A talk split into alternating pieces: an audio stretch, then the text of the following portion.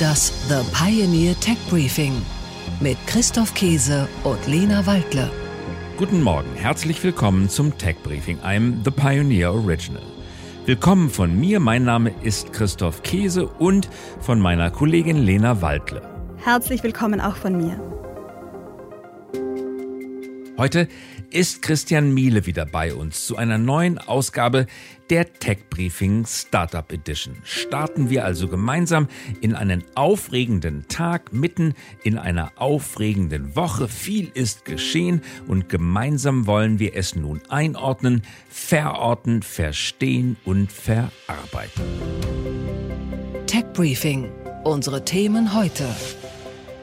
Schwindelerregende Preise für Startups. Hype oder Hoffnung? Der Spec-Boom hat Deutschland nun vollends erfasst. Silicon Valley CEOs vor dem US-Kongress. Beginn einer Zeitenwende. Wie wird man ein guter Business Angel? Christian Miele interviewt Jason Keller-Kennis, den Angel-Investor, der ganz früh bei Uber mit dabei war und die wichtigsten Nachrichten aus Big Tech, Startups und Technologie. Tech Briefing, das Thema der Woche.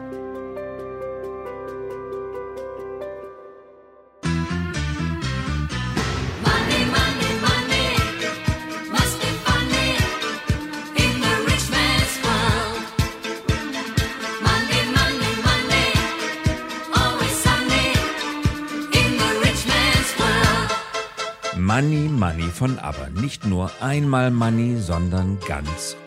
Deutschlands Start-up-Wirtschaft befindet sich aktuell im Rauschzustand, im Geldrausch. Lena, die Bewertungen deutscher Start-ups sind im Vergleich zum Vorjahr in die Höhe geschossen. Nenne uns doch bitte einmal die aktuellen Daten. Ja, sehr gerne. Also laut PitchBook hat der Median der Post-Money Valuation 2021 von 15 auf 21 Millionen Euro zugenommen. Das entspricht einem Plus von 40 Prozent. Der Median der Dealgröße nahm ebenfalls zu, und zwar um 70 Prozent, von 2,3 auf 3,8 Millionen Euro.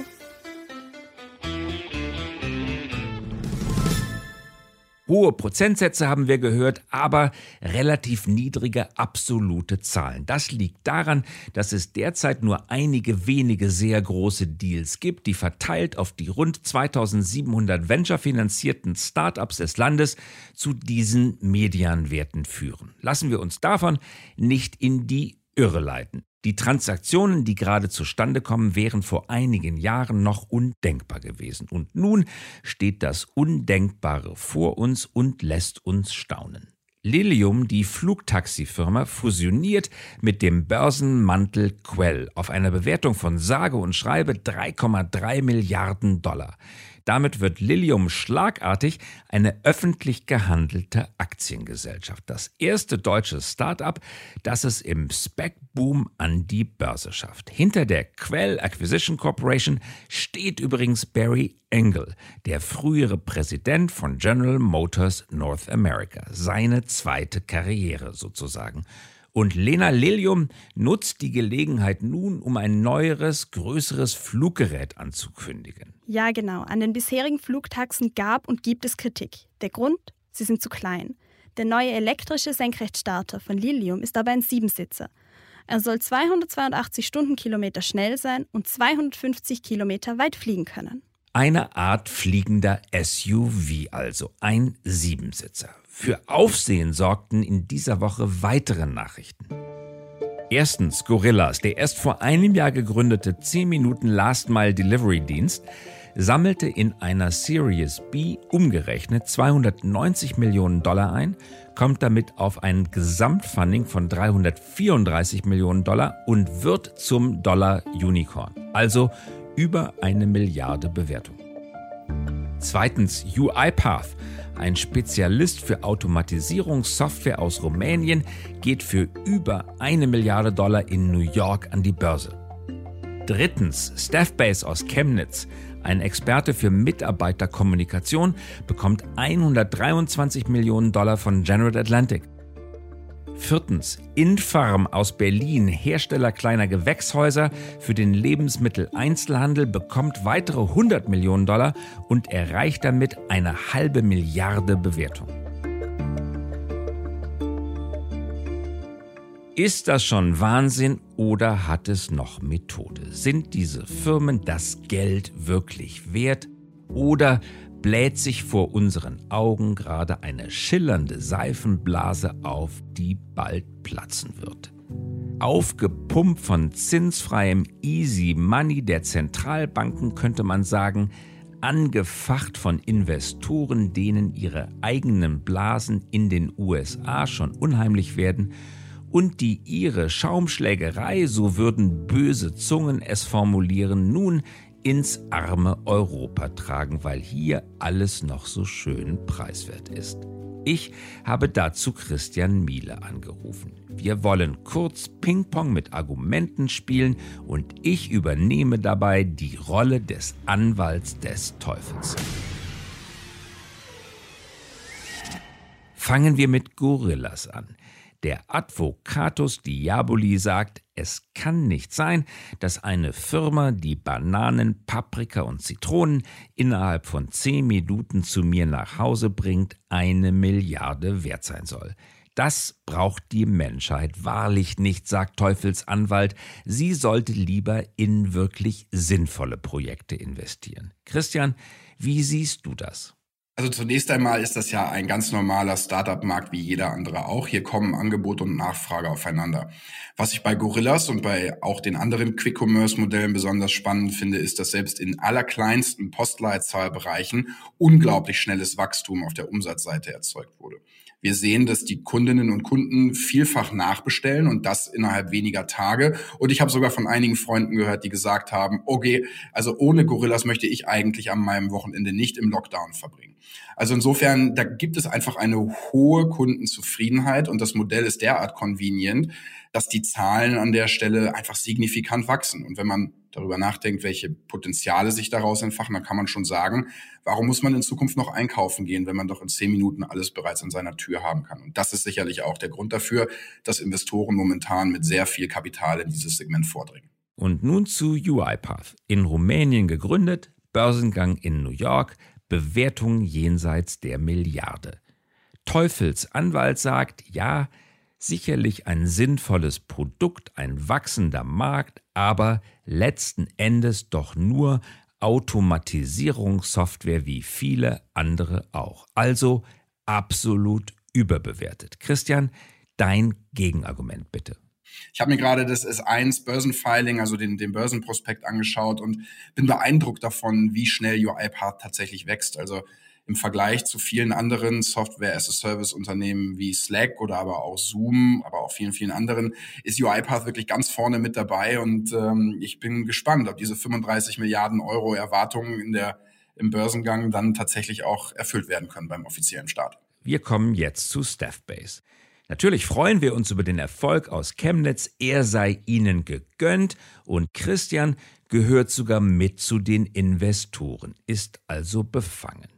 Christian, die gute alte Mitarbeiterzeitschrift Jetzt Digital 192 Millionen Dollar sind da bisher hineingeflossen. Das treibt jedem Leiter der internen Kommunikation in traditionellen Unternehmen Tränen in die Augen. Warum, verrat uns das bitte, sollte Staffbase so viel Geld wert sein?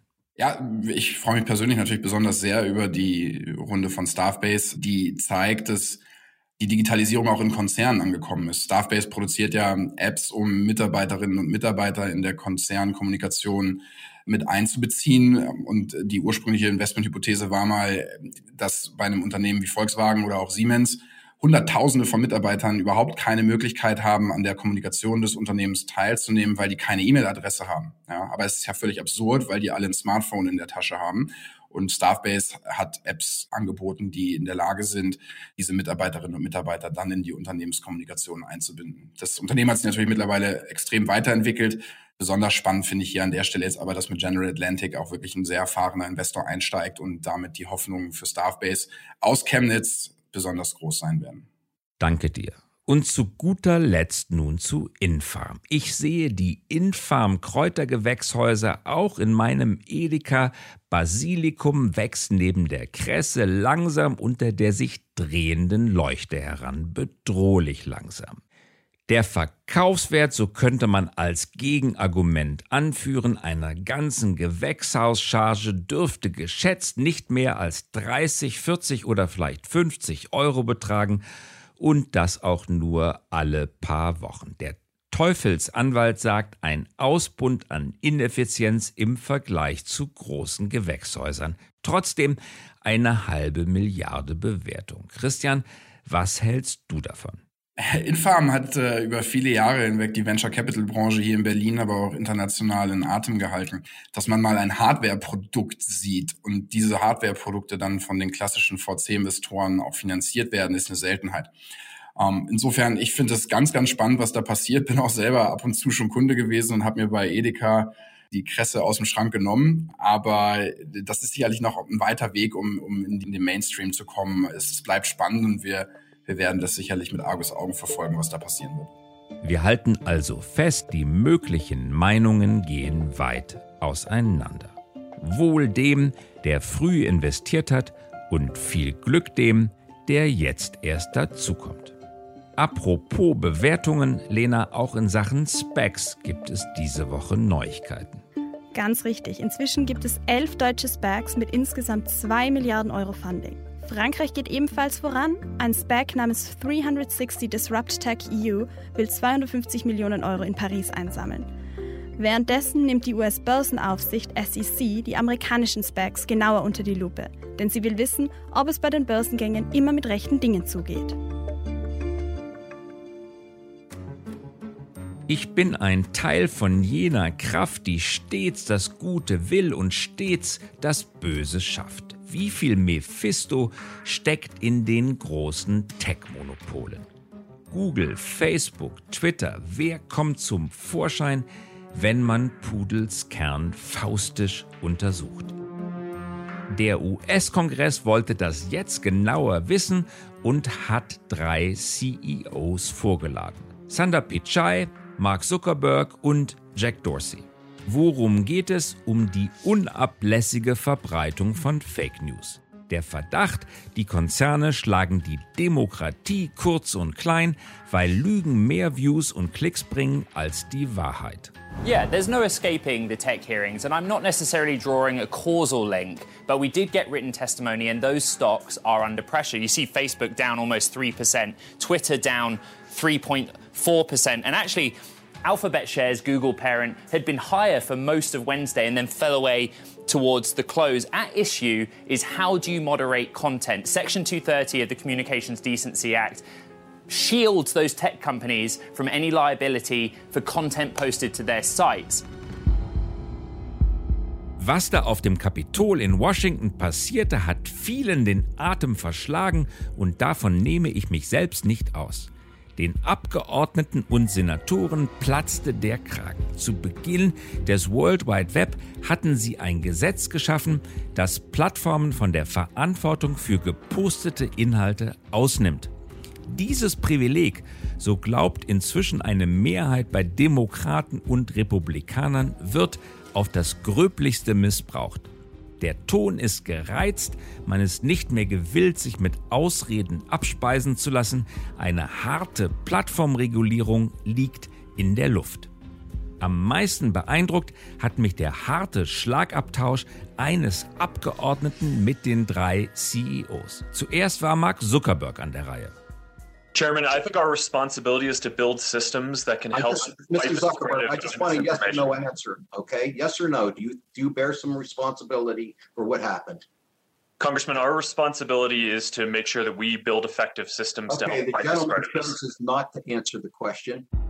Das war's. Wort abgeschnitten, die Strafe für ausufernde Entschuldigungen. Sundar Pichai von Google war als nächster an der Reihe. Oh, we always feel a deep sense of responsibility, but I think we worked hard. Uh, this election effort was one of our most substantive efforts. Is that a yes or a no? Uh, Congressman, it's a complex question. Uh, we okay, we'll move on. Auch hier, zack, vielen Dank. Thema verfehlt. Der nächste bitte. Jack Dorsey von Twitter. Yes, but you also have to take into consideration a broader ecosystem. It's not just about the technology platforms we use. Immerhin, Jack Dorsey schlägt einen ehrlicheren Ton an. Das Prinzip Verantwortung scheint ihm nicht ganz fremd zu sein. Der Abgeordnete hakt daraufhin noch einmal bei Mark Zuckerberg nach. How is it possible for you not to at least admit that Facebook played uh, a central role or, or a, a, leading role in facilitating the recruitment, planning, and execution of the attack on the Capitol? Chairman, my, my point is that I think that the responsibility here lies with the people who took the actions to break the law and take and do the insurrection, and secondarily, also uh, the, the people who spread uh, that content, uh, including the president, but but others as well, um, with repeated rhetoric over time, um, saying that the election was rigged and, and encouraging people to organize. I, I think that those people bear the primary responsibility as well. Doch Zuckerberg verpasst auch diese Chance. Nichts als Worthülsen hat er anzubieten. Eine Zeitenwende. Die Silicon Valley-Monopole kommen mit ihrem kleinen Jungscharm aus den Gründungstagen in Washington nicht mehr durch. Zu groß, zu real ist die Gefahr für die Demokratie geworden.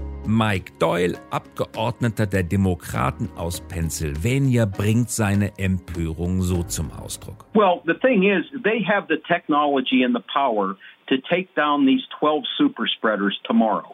Uh, and, and that's what has many of us angry. It's not that they can't do it. They, for some reason, choose not to do it. And as a result, uh, people get information online that you know, uh, uh, I think it was Congressman Cardenas was saying that his his uh, mother or grandmother, uh, you know, read online that if you got the vaccine, that that a chip goes into your arm when they give you the vaccine, and the government tracks you. Uh, people read stuff like that, and they're afraid to get the vaccine. Und zustimmen kann man auch nur Shoshana Zuboff, der emeritierten Wirtschaftsprofessorin der Harvard Business School. Today was, in my view, a great day. And it had very little to do with what the CEOs had to say. This was not a day about the CEOs. This was a day about our people in Congress, and especially the folks on these two subcommittees, and how much they have learned and how deeply they have dug. Shoshana Zuboff beschreibt hellsichtiger als viele andere, wo das Problem liegt. This is about the business model. And they now understand that disinformation is not a thing in itself, it is an effect. And it's an effect of how the economic imperatives and their operational mechanisms work in surveillance capitalism. Vor allem aber hat Shoshana Zuboff das Standardwerk über die Mechanismen des, wie sie sagt, Überwachungskapitalismus geschrieben, auf Englisch Surveillance Capitalism, das Schlagwort dieser Tage, Wochen und Monate. They secretly take loads of data from our lives. They call it their private property and then they use it for monetization. They analyze it, they sell it, they use it for targeting, all kinds of things. Und worauf läuft das Ganze nun hinaus? wahrscheinlich auf eine strengere Regulierung der Plattformen. Tom Wheeler, der ehemalige Chef der Federal Communications Commission FCC, schlägt eine neue Behörde vor. I was interested that um, Mark Zuckerberg, uh, as he was questioned by Congressman Welch, um, seemed to endorse the idea of a new digital platform agency, which is something that uh, a group and I have been advocating for some time, as you know. Um, so I think that Congress is actually trying to find what solutions might be. And that for the first time, we began to hear the CEOs yesterday saying that they might be receptive. Ohne eine solche Aufsichtsbehörde werden Industriestaaten in Zukunft vermutlich nicht mehr auskommen. Die Instrumente der Vergangenheit greifen im Digitalzeitalter ins Leere. That's the argument you always hear is once you start doing that, you're going to really squash a lot of innovation. It might not hurt Facebook, but it might hurt the next Facebook. The key to that is that we need to have a regulatory structure that relates to the realities of today's digital markets rather than being built around the assumptions of yesterday's, what worked for yesterday's industrial markets. And then when you stop and think about it, the regulation that you and I are used to is industrial era concepts, industrial era structures. And we're not suggesting that's where you go now. That those are rigid, sclerotic, and can have a negative impact. Tech Briefing, das Interview der Woche, Startup Edition. Und nun zu Christian Mieles Interview mit Jason Keller-Kennis. Er hat ein Buch geschrieben mit dem sprechenden Titel Angel How to Invest in Technology Startups. Unterzeile Timeless Advice from an Angel Investor who turned $100,000 into 100 million. Na, das klingt doch vielversprechend. Hören wir uns an, was Christian und Jason miteinander ausgetauscht haben. Welcome, Jason Calacanis, to the Today Show. Thanks for having me. It's a pleasure to be here. Dear Jason, so let me ask you: uh, the the elephant in the room is like uh, you, you you wrote a book and you wrote a book about how you turned hundred thousand dollars into a hundred million dollars. I mean, this is a crazy amount, but tell us like what happened there and what is the background story on it. Oh well, uh, I got very lucky in that an old friend of mine started a cab company that 95% of people didn't want to invest in and i was able to make a minor angel investment in Uber Taxi, uh, which was the original name. And that obviously became worth a lot of money. And that started me off in my angel investing career and subsequently invested in 250 startups and have hit seven, eight unicorns, and it's gone really well. If you would sum it up in like three points, what, what are the three secrets that you try to actually have on your mind when you're making an investment since I've written the book, I've actually refined some of my theories about this.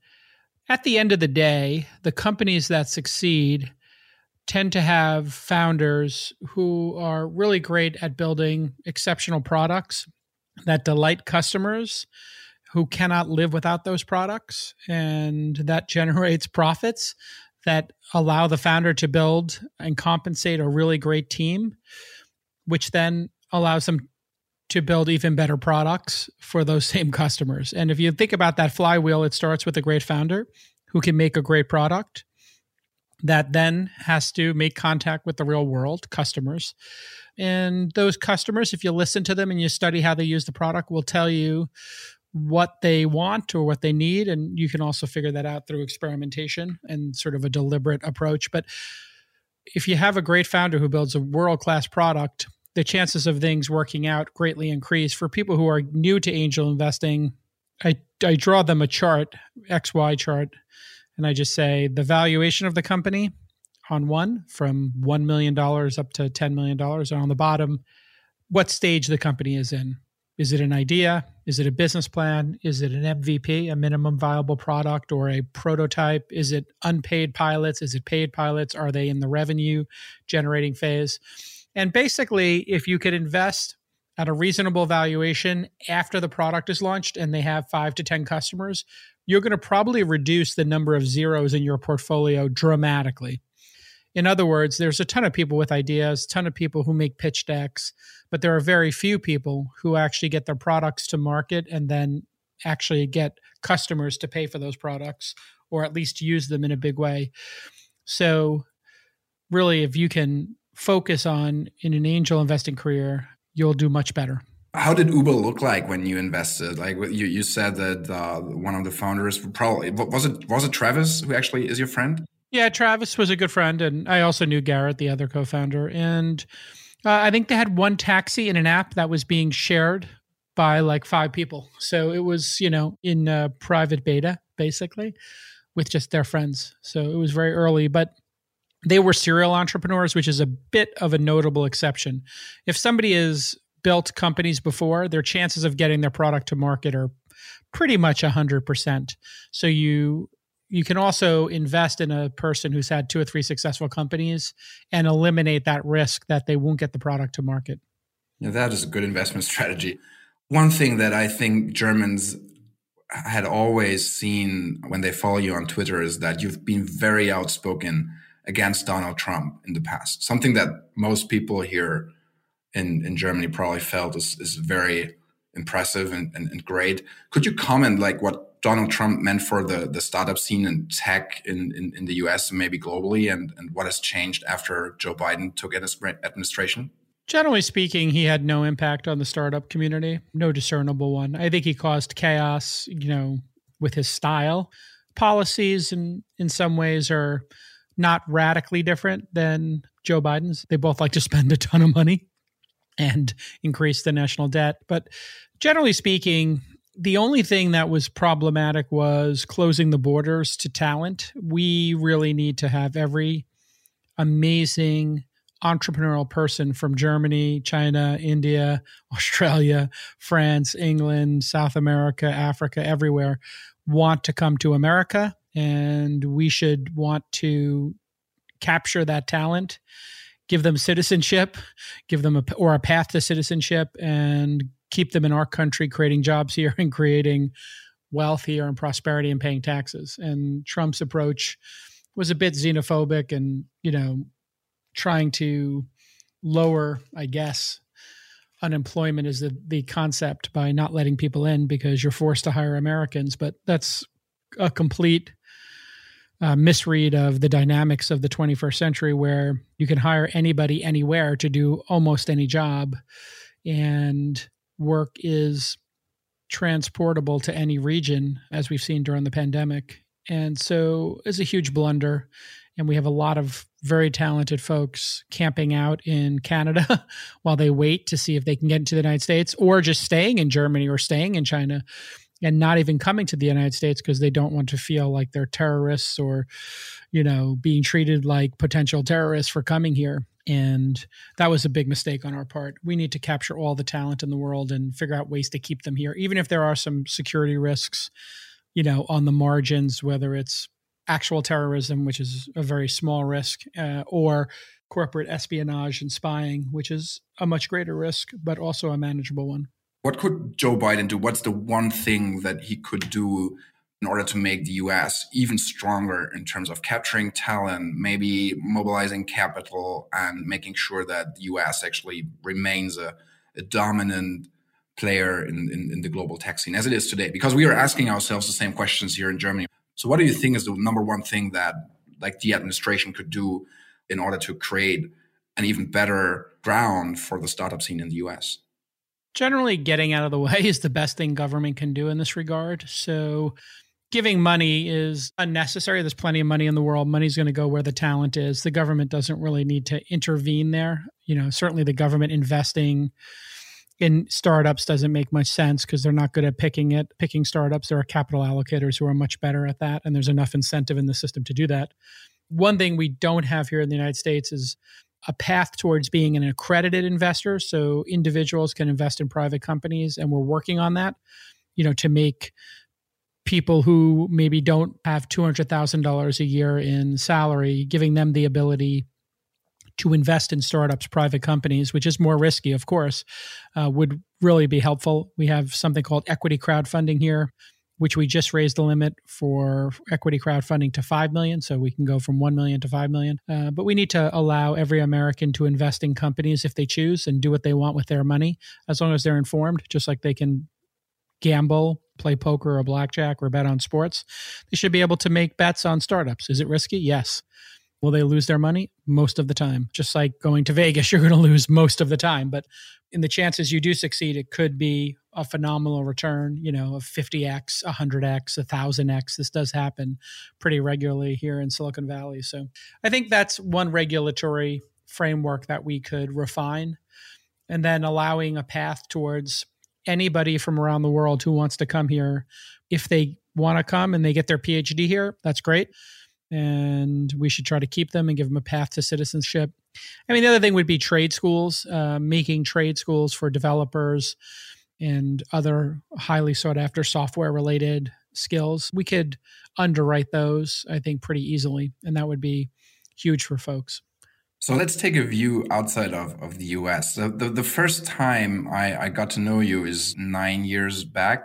How has your perspective maybe changed over the years? Do you recognize that some more great innovation is coming from from Europe and, Germany, maybe in particular? Like, what, what's your view on, on, on those ecosystems outside of the US?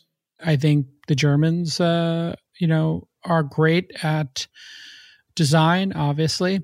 And I don't know all of the startups coming out of Berlin or Munich at this point in time, but you know, I've always known Germans to be pretty darn creative. I think there's some a misconception, uh, probably by the Samwar brothers, uh, very vocal and absolutely unethical and immoral copying of other people's creativity that has given the Germans kind of a black eye in the tech industry. Yeah.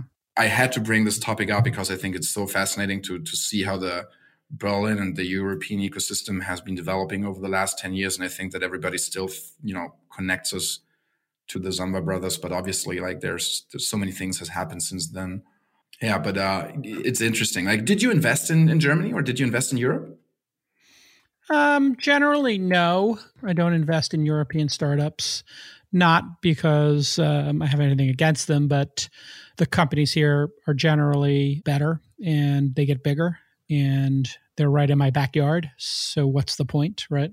And there's plenty of German VCs and European VCs. So I would be competing with people who can go have coffee to fund these startups and who understand the markets better. So it's in founders' best interest to have investors who really understand their market. And I don't understand the German consumer like you will, or you won't understand the Chinese or Indian consumer like somebody who grew up in those regions or built businesses in them. So, and certainly if there's a language barrier, and you don't speak the language, it's incredibly hard to understand the product, the feedback from customers, there's also a very practical reason of why it's hard for somebody who doesn't speak Japanese or Chinese uh, or German to invest in those regions.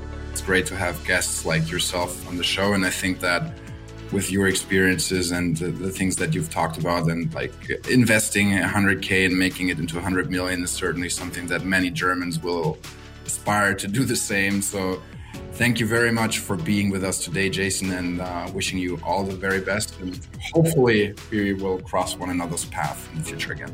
Of course. My pleasure. Tech Briefing. Was lernen wir aus diesem Interview? Hallo Christian, schön, dass du dabei bist. Hallo Christoph, ich grüße dich. Christian, das Interview mit Jason Keller-Kennis haben wir gerade gehört. Was nimmst du persönlich aus dem Gespräch mit? Jason ist ja bei uns in der Startup-Szene eine sehr schillernde Persönlichkeit und deshalb habe ich mich umso mehr gefreut, dass er diese Woche auch bei uns im Tech-Briefing ist. Mitgenommen habe ich mehrere Punkte. Ja, Jason ist jemand, der schon immer sehr outspoken gewesen ist und die Dinge beim Namen nennt. Er hat keine Angst davor, auch zu polarisieren. Ich finde, dass das manchmal auch der deutschen Tech-Szene gut stehen würde, in einen Diskurs einzutreten und das macht Jason ja am laufenden Band.